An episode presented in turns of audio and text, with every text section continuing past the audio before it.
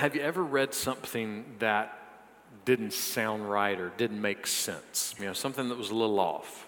Maybe, maybe a warning label on a product.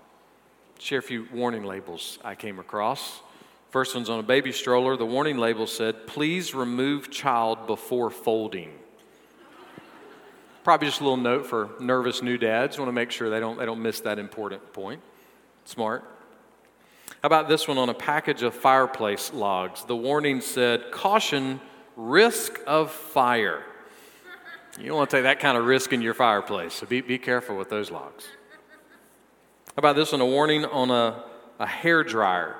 It said, Do not use while sleeping. I've actually seen this before, and, and it's a little scary for someone to be completely asleep yet drying their hair. So that's a pretty good warning. This one I love, though. A package of dog medication had this warning may cause drowsiness. Use caution when driving a car. that, that would be a little rough.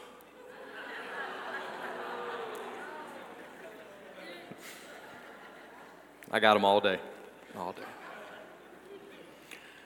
From time to time, we read things that, that don't make sense. They just don't. Either they don't make sense because they actually don't make sense, or they don't make sense because it's something that we don't understand, you know, like, like calculus or a TV show on the Bravo channel, you know, just something that makes absolutely no sense. And then there's other times that we read something and it doesn't make sense because we just can't think. We are, we are so overwhelmed that we see the words, we understand the words, but, but the words don't make any sense to us because we just can't think. We are overwhelmed, we are stressed out, we are confused, we are frustrated, we are emotionally paralyzed. So, what do we do in, in that moment? What do we do in that moment when all of those things are pressing down? Well, there is something we can do. And at first glance, when we see it, it it's not going to make sense.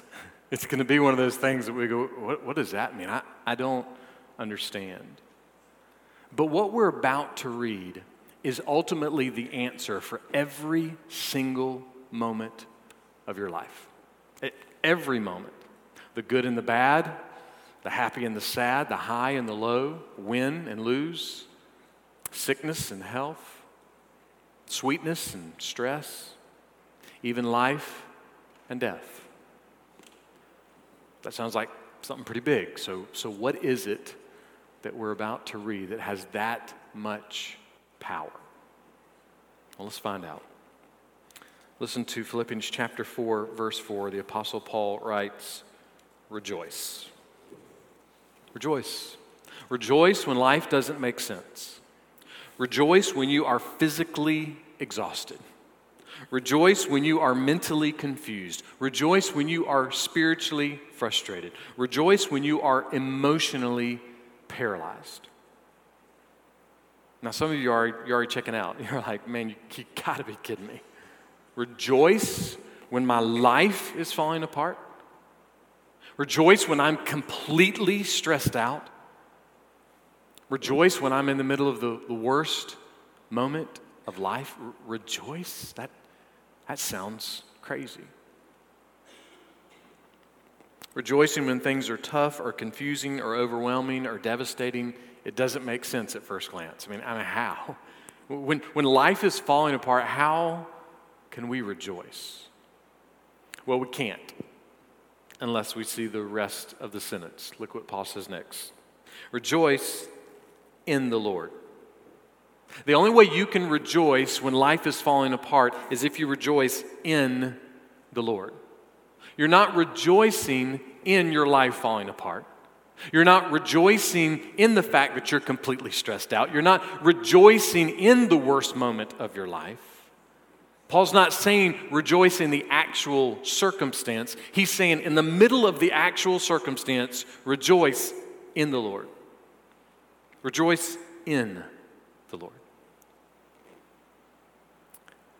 But if you don't know the Lord, you, you can't rejoice in Him. In other words, if, if you're not a Christian, then, the best shot you have when life is falling apart is to pull on some temporary happiness.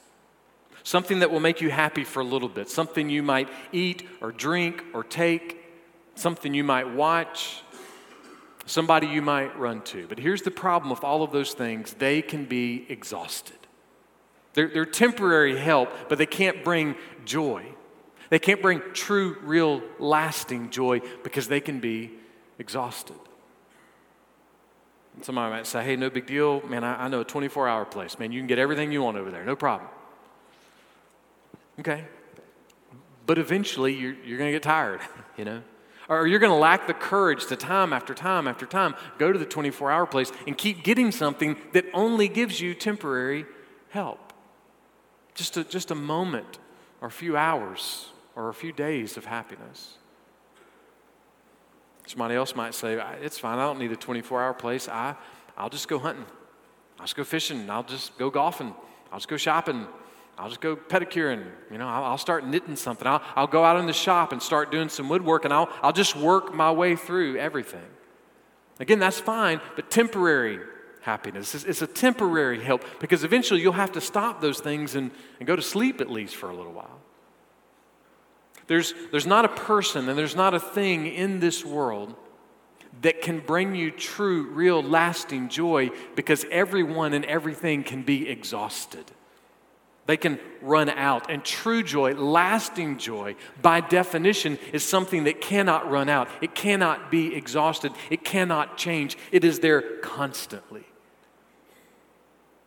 It's not temporary, it's both eternal and constant. So, where do we find that joy? Well, this is what God said to the prophet Malachi. Malachi 3 6. For I, the Lord, do not change. The one true living God is immutable, He is unchanging. He cannot be exhausted, He does not run out. And so, because of Him being the only being like that, that means He's the only source of true joy. See, every other thing in life will be exhausted and run out. It's temporary, but not the Lord God of Israel. He has a supernatural joy that cannot be exhausted because he cannot be exhausted. Holy, holy, holy is only the Lord God Almighty. And how has God most dramatically and clearly displayed this joy to you and to me and to every other person in the world? Well, the message from the sky keeps echoing out to every generation.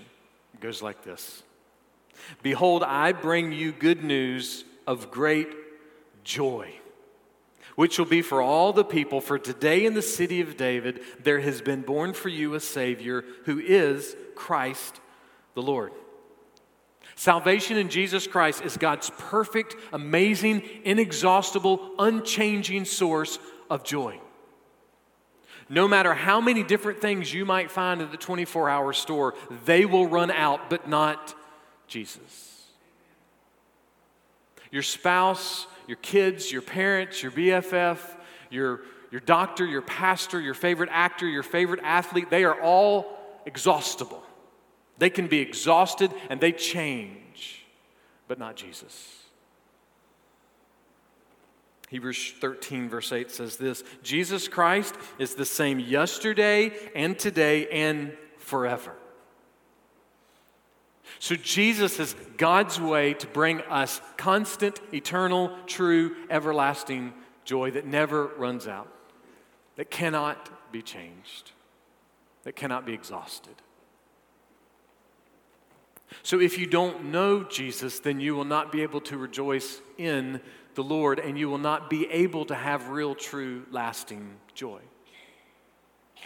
You see, by, by definition, sin estranges us from God.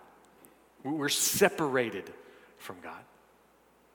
And that separation cannot be fixed by us. We can't go to the 24 hour store to fix it. But Jesus endured the cross and all of its shame so that our story can change, so that the penalty of our sin that separates us from God can be exchanged for His righteousness. So, if you have not repented and you have not turned from sin and received Christ, we plead with you to do that today, even now, in your own heart and your own mind, that you would cry out to God to save and rescue you because the only way that you can have true, lasting joy is in Jesus, in His salvation. But, but how? Why is that? That true joy can only be found in Christ. Well, we sang about it a little earlier in the service. We sang this The Son of Heaven rose again. Oh, trampled death, where is your sting? The angels roar for Christ the King. If you are in Christ, your death has been trampled. That's, that's astounding. If you are in Christ because Jesus conquered death, because he rose from the grave, that means that you have already and you will conquer death and you will live with him forever. And friend, that is a reason to rejoice. To rejoice in the Lord, in the Lord because our death has been trampled. Or, or maybe think of Horatio Spafford. Here's a man who lost his children in a tragic accident. He, he understood completely what it means for your life to fall apart, what it means for you to be in the worst moment of your life. And yet, as he was writing his response to his pain, these are the words he wrote My sin, oh, the bliss of this glorious thought. My sin, not in part, but the whole is nailed to the cross. I bear it no more. Praise the Lord. Praise the Lord, oh my soul. He wasn't writing rejoicing in the tragedy in his family. But in the middle of the tragedy in his family, he was rejoicing in the Lord. Paul's not saying rejoice in your actual circumstance. He's saying in the middle of your actual circumstance, rejoice in the Lord. We don't rejoice in the evil things that we hear in the news. We don't rejoice in our own sin. We don't rejoice in the sin of our spouse or our kids or our parents or our grandparents or our friends or our grandkids. We, we don't rejoice in sin. We don't rejoice in every little thing that happens in the school, every little thing that happens in the workplace, every little thing that happens in the hospital, every little thing that happens in the nation, not even every little thing that happens in the church. We don't rejoice in, in every little thing, but, but in the middle of all of those things, we can fight the good fight to rejoice in the Lord. Why? Because in the middle of all of that stuff, like Horatio Spafford, we can say, oh, oh yeah, my sin. I bear it no more. I am free in Christ. And no spouse, and no child, and no grandchild, and no parent, and no school, and no job, and no workplace, and no hospital, and no stress, and no strain, and no nation, and nothing else in all the world can change that I am free in Christ. That's why we rejoice. We rejoice because we are free in Jesus. Now, somebody might be thinking, that sounds great. It sounds wonderful, but I, I just can't. I, I just, I don't feel like rejoicing. You just, you just don't know what I'm in the middle of. You don't know my circumstance. You, you don't know how hard things are. If that's you, then, then Paul has an encouraging word for you. Look what he says next Rejoice in the Lord always. You might be thinking, well, that's not encouraging. Just told you I don't feel like doing it, and now you're telling me I got to do it all the time. Funny, but, but it is actually encouraging. It, it sounds like Paul's talking crazy, but, but he really is speaking truth here. Yeah, he did say, rejoice in the Lord always. Does that mean we're just supposed to go around with a smile on our face all the time, a pep in our step, a, gleam in our eye, and, and wear like seven different color t shirts that say, too blessed to be stressed? I mean, just every day, all day. No. No, we, we just can't. No, we can't. We, we can't in every single moment of life just, just smile and act like nothing's happening. And, and Paul's not even calling us to do that, but he is calling us in the moment that we can't smile to keep fighting for joy in the Lord. To keep fighting for, for this joy that we have in Christ. Now, what gives Paul the right to say that to any of us? Well, Luke was writing about a moment in Paul's life, and, and this is what he said Acts chapter 16. The crowd rose up together against them, and the chief magistrates tore their robes off them and proceeded to order them to be beaten with rods. When they had struck them with many blows, they threw them into prison, fastened their feet in the stocks.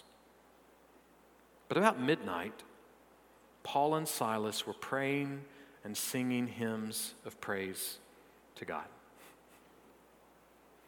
Publicly embarrassed, their, their clothes were stripped off of them, they were brutally beaten. Then they were thrown into jail, they were chained up and shackled. And around midnight, when most of us would be passed out with pain and hurt, Paul and Silas, they're, they're kind of leaning back on the wall. You can kind of hear their, their chains rattle a little bit. And their eyes might be closed, but, but they're just, you know, oh, praise the name of the Lord our God. Oh, praise his name forever. And the other, other inmates, what's going on? The guards. For endless days we will sing your praise, O oh Lord, O oh Lord our God. That, that was their response to being beaten, to being embarrassed, being thrown in jail and shackled. They, they weren't going to be able to go anywhere. If, if we're honest, we're in the woe is me thing, but, but they were just singing songs to God. So, how are your songs to God going during the week? Just maybe think back on this week. When the nurse told you how long it would be before you could get an appointment with a doctor, you know. I mean, January 2028, you know. How, how was your song to God? When you saw gas prices shoot up this week, how is your song to God? When you specifically said no pickles, and you get through the drive through and the burger's got pickles, how, how is your song to God?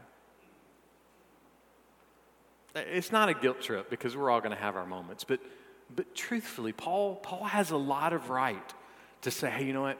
Rejoice in the Lord always. He, he's, he's practiced what he's preaching. He, he's not just posting cute kitten posters with Christian quotes on it.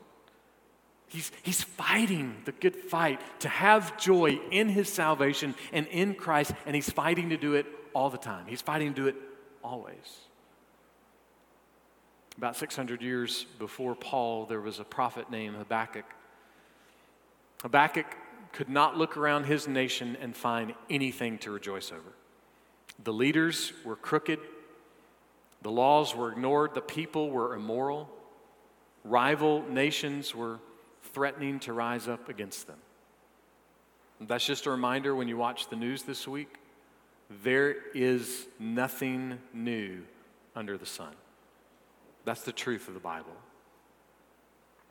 So Habakkuk, he, he had nothing to look around and rejoice over. So, so how did he respond to God's message that the country was really going to be attacked and taken over? This is his response. Habakkuk 3:17. I'm reading this from the King James. Although the fig tree shall not blossom, neither shall fruit be in the vines. The labor of the olive shall fail, and the fields shall yield no meat. The flock shall be cut off from the field, and there shall be no herd in the stalls. In other words, when everything falls apart. And this was his response. Yet I will rejoice in the Lord. I will joy in the God of my salvation. That's why I like the King James there. It doesn't sound right, it sounds like bad grammar. I will joy. I love that bad grammar. That's good. I will joy. That's what I'm going to do is I, I, I will joy. Habakkuk says, you know, everything's getting ready to fall apart and, and I'm going to end up in what's going to feel like the worst moment of my life. But what he was going to do was what he was already doing. Because every day he was fighting the fight to rejoice in the Lord. So he wasn't going to do anything different. He was going to keep rejoicing in the Lord. Jeff Thomas said this Yesterday's joy is a day late for today. If I could flesh that out for you, I, I promise you, you will not be encouraged if you wait to listen to us sing or me preach next Sunday. You can't wait that long.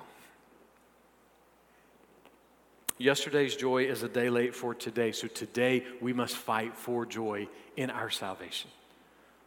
Now, those are two real life stories from two real life people from God's Word, and, and here's a, a real life story from someone a little closer to our time. Hannah Greaser wrote a book. The name of the book is The Clouds Ye So Much Dread Hard Times and the Kindness of God. She and her husband Jason have five boys, and seven years ago, their son Jonah was diagnosed with cancer. This is what she wrote In our fallen world, children get cancer. This is certainly cause enough to grieve, to weep, and to meditate upon our mortality. But, she says, answer me this Is it less fitting to smile as those same children ride down hospital hallways on their IV poles like scooters, spinning around and bumping into other kids, doing the same until they are left dying of laughter? In other words, it's a small way of saying, in the middle of everything being terrible, is it wrong to smile? Is, is it wrong to laugh? On one of the days that they were in the hospital and Jonah was getting chemo, the, the following moment happened. She says it like this On an early morning before one of his dozens of monthly spinal taps, my Jonah spent a comfortable hour surrounded with expensive gifts from a local nonprofit. Nurses hovered around his bed, bringing extra pillows and freshly warm blankets, and other staff set up games for him to play on an iPad. But when the anesthesiologist and oncologist walked in with a tray of medications and syringes, all the pampering came to a halt. As Jonah gave back the iPad and watched the propofol being attached to his IV, he raised his arm with his index finger extended and announced, First, they treat me like a king, then they stab me in the back.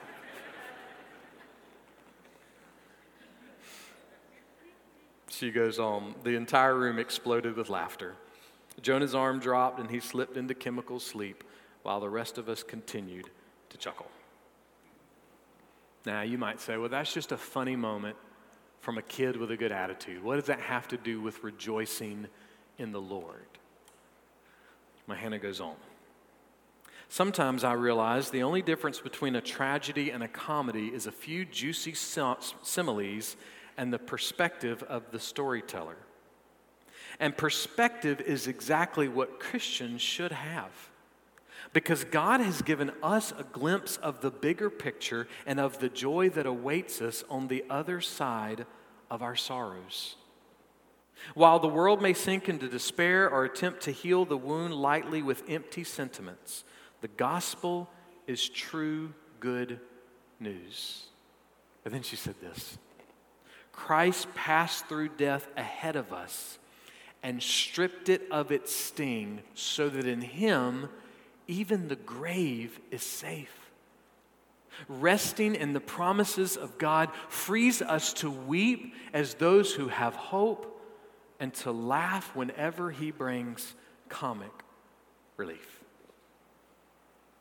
How can a Christian rejoice when it's all falling apart? How can a Christian rejoice in the worst moment of life? Because we have this promise through the blood and through the resurrection of Jesus. that in him, even the grave is safe. Even the grave is safe. Paul adds something to his sentence. Listen to the last part of verse 4. Again, I will say, rejoice.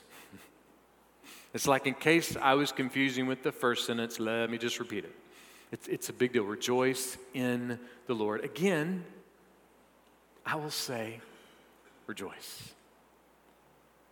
Many of you know that, that last week my dad um, had, a, had a heart attack. He was in ICU for four days. Uh, thank you so much for your prayers for him and for our family. And uh, please forgive me if I missed your email or your phone call or, or your text message. It's, it's been, a, been a wild 10 or 12 days. Uh, my dad's home now, and um, we, we have already been in some, some hard conversations with medical professionals about uh, what could be a new normal. And, uh, and it's, been a, it's been a tough week of conversations. But, but I would just like to say I'm so proud of my parents. They, uh, they bounced back really quick after a couple of hard days of, of talks uh, and just really have such a good attitude about just taking next steps. Uh, and at 84, and my mom will be 85 next week, um, I'm learning a lot uh, from just their wisdom and their willingness just to, just to press on uh, and to trust the Lord. You know, uh, I've said this before, and, and I just I want to repeat it now that um, there's a difference between Jonah's story and, and my dad's. See, a, a child getting cancer is not a normal hardship. It's a unique stress, it's a unique suffering, and it takes unique prayer and unique love. Parents aging, it's, it's a normal hardship. It doesn't make it any less stressful, but, but it's a normal hardship. The difficulty is real. It still takes unique prayer, unique love, unique time. But it's something that most all of us will face and all of our children will face. And so I share that as, as a, a picture of, of something to help us think as, as I share a few more things here in just a second. So, my dad's heart attack was on a Thursday. So, Thursday, Friday, and Saturday, man, I really struggled to rejoice in the Lord. I mean, I really struggled. I don't think I was, was frightened or, or was uncomfortable with death because I really believe that Jesus makes even the grave safe for those who are in Christ. I believe that. But you know, I just think I was completely overwhelmed, not with death, but with life. My sisters and I, we, we were camped out at the hospital, you know, trying to do everything we could to, to care for our parents. And, and yet, at the same time, nothing in our lives stopped. Some of you have been in this moment, you're in this moment. If not, this moment's coming. See, nothing in my active young family stopped because my dad had a heart attack. Nothing at this church, the pastoral needs, the business needs, the, the medical needs, the health, nothing at this church stopped. Nothing stopped at my parents' house, the things that needed to be done there. Nothing stopped just because my dad had a heart attack. And I would just like to say that, that I'm so thankful for, for my family. I'm so thankful for our amazing staff here at the church. So thankful for you. And in your bulletin, it says ministers, and the first line says every church member. Thank you for living up to that more and more week after week. Thank you for becoming a church of pastors. Thankful for my mom and dad's church, First Baptist North Augusta, my home church. They've been great to them. Thankful for great neighbors. Just so thankful for so many people, doctors, nurses, you name it. So thankful for all the people who have helped. But even though nothing in my life stopped, I was stopped.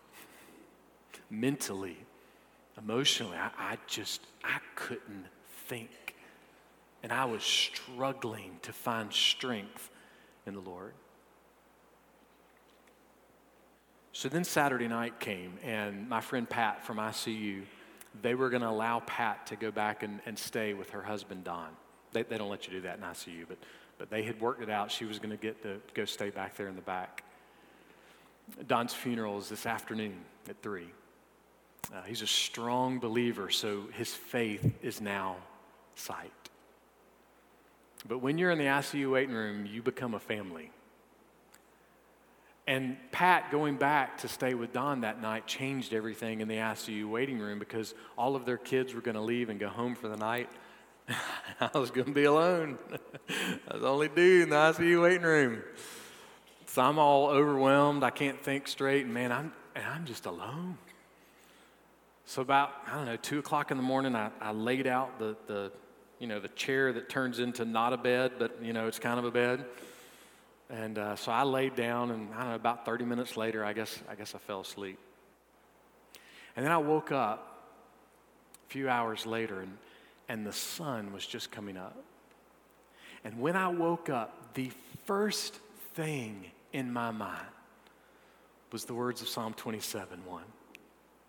The Lord is my light and my salvation. It, it was just, it was immediate. It was the first thing that came into my head. And I sat there alone in the waiting room. I grabbed my phone, I turned on my music, and the first thing that popped up on my music was Shane and Shane singing what we sang earlier Holy, holy, holy. Only thou art holy. There is none beside thee. And in that moment, in an instant, the darkness lifted and I was able to rejoice in the Lord again. Will I have another moment or a few days like that again in life? I hope not, but, but I might. In fact, I probably will. And what will I need to do? Same thing I did for those three days. I just kept praying. I, I kept fighting to find that joy that I knew was there. Didn't feel it, wasn't feeling like doing it. Didn't like the circumstance. But I kept fighting the fight to rejoice always because I know why I'm rejoicing. And you know, later on, some days when I'm fighting that fight, it'll look like I'm fighting the fight. And then other days, it'll look like I'm mad at pickles, you know? It won't look like I'm even trying to rejoice. But, dear Christian, let me encourage you with this. Our God who is rich in mercy, because of his great love for us, will keep invading our hearts again and again and again to help us see that in Christ, even the grave is safe. And if that's true, then we can keep fighting and we can keep heeding those sweet words. Rejoice in the Lord always. Again, I will say, rejoice.